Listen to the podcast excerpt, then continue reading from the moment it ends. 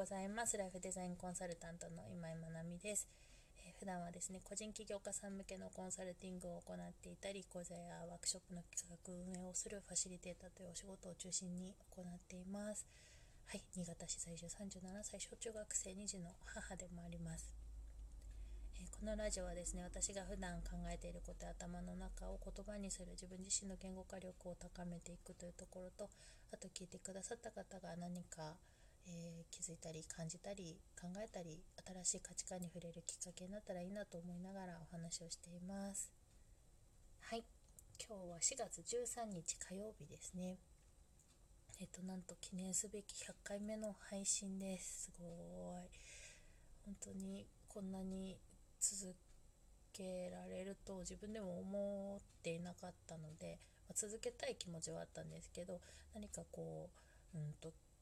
決まったことを続けたりとかっていうのがとっても苦手な人間なので、うん、こうやってあの、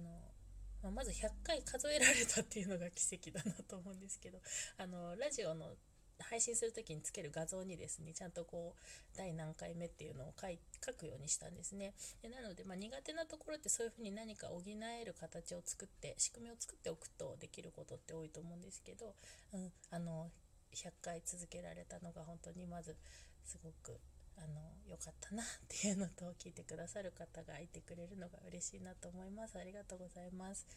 はい。で、まあ、100回目ではあるんですけど普段通りに、えー、私が普段考えていること頭の中をお話しするっていう感じにしたいなと思います。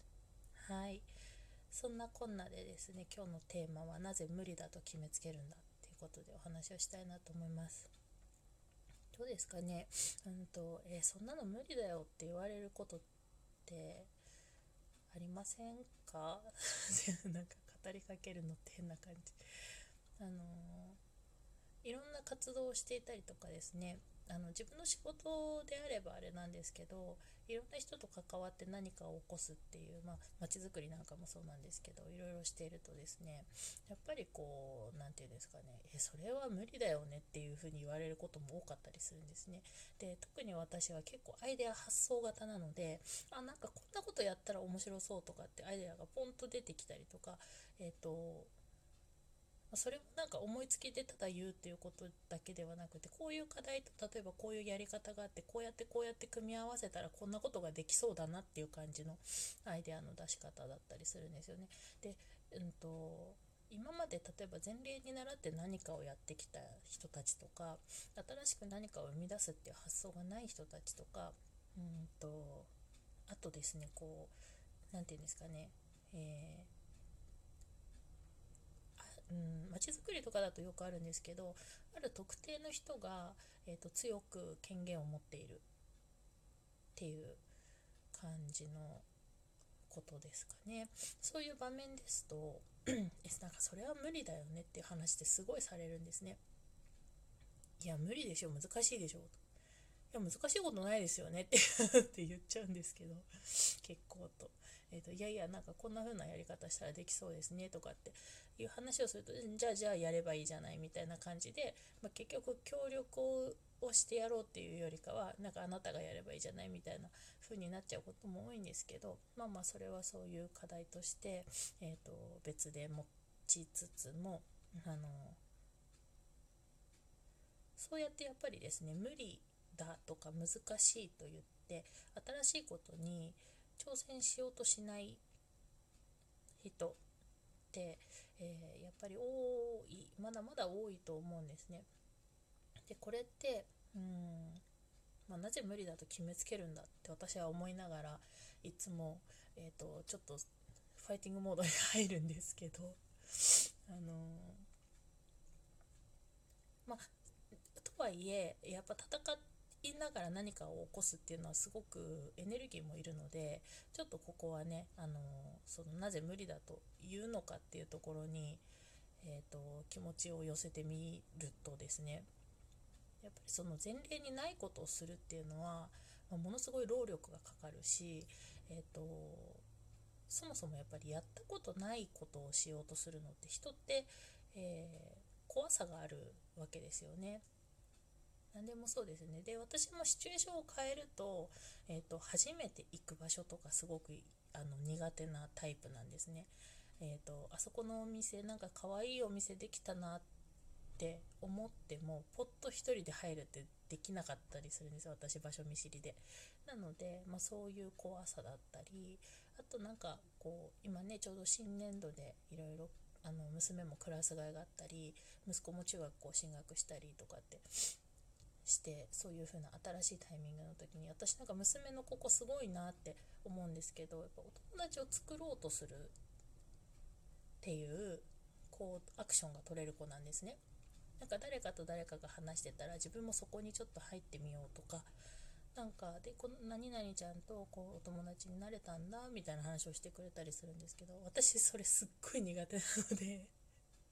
あの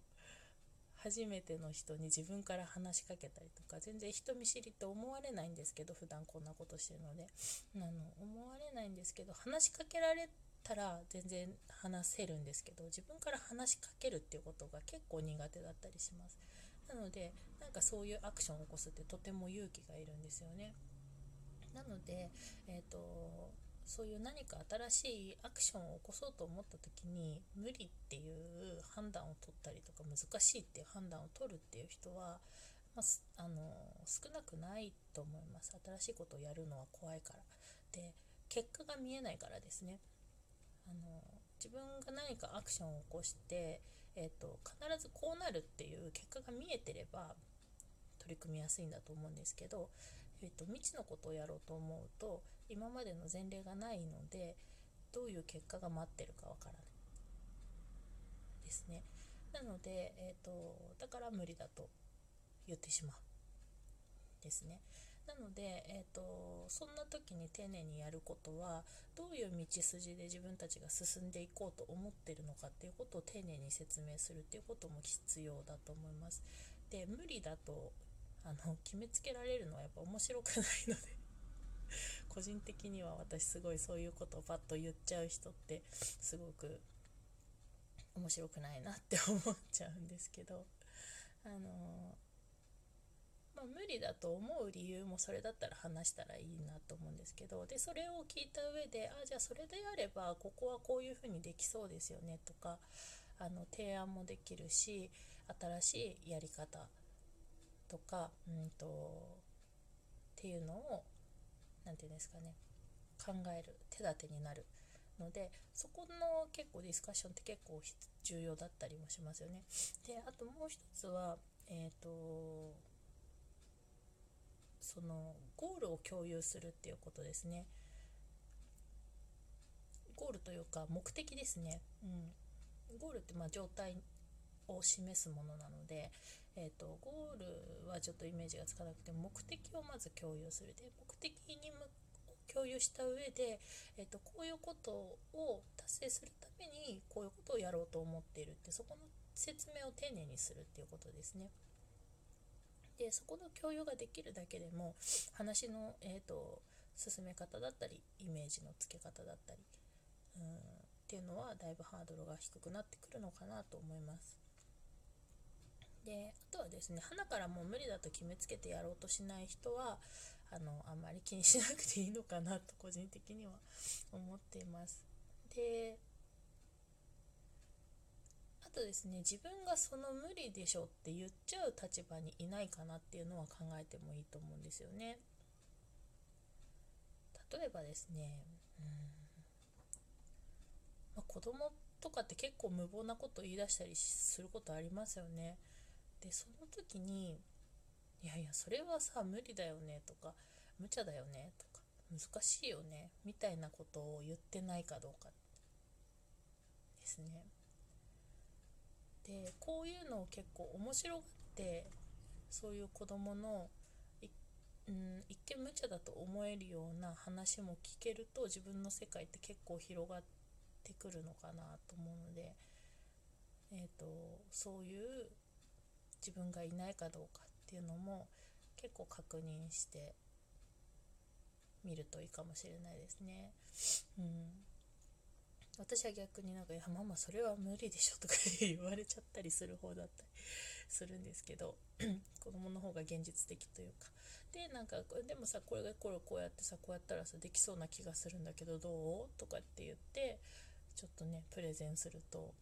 まあなんかそれならいいんじゃないとかそれならできるかもしんないなとかっていうのがなんかこう話として見えてきたりそれってやっぱそのイメージが共有できたから起こるんですよね。なんかあママの頭の中で思い描いてることが、あのこういうことなんだっていうのが子どもたちに伝わるとああなるほどねっていう風になるし、まあ、そこに向かってどう進むかっていうのは試行錯誤しながらしていくものなので基本的にはトライアンドエラーで、あのこのやり方だからできるっていう保証ってなんかそんなにないことの方が多いと思うんですよね。だからまあこういうふうにやってみてあこれなんかうまくいかなかったなって思ったら別のやり方を試してみてでなんかこれはちょっとうまくいくねとかそういうなんかこう仮説を立てて検証してっていうことを繰り返していって、えーと、形が見えてくるとか。でそこに至るまでの間にいろんな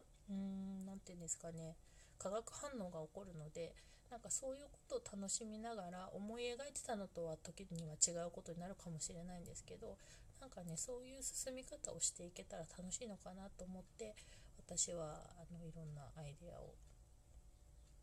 思いついています。なんか自分の話になっちゃいましたが、まあ、無理だと決めつける人たちとどう向き合うかというところでお話をしてみました。はいそれでは今日も素敵な一日となりますように。おしまい。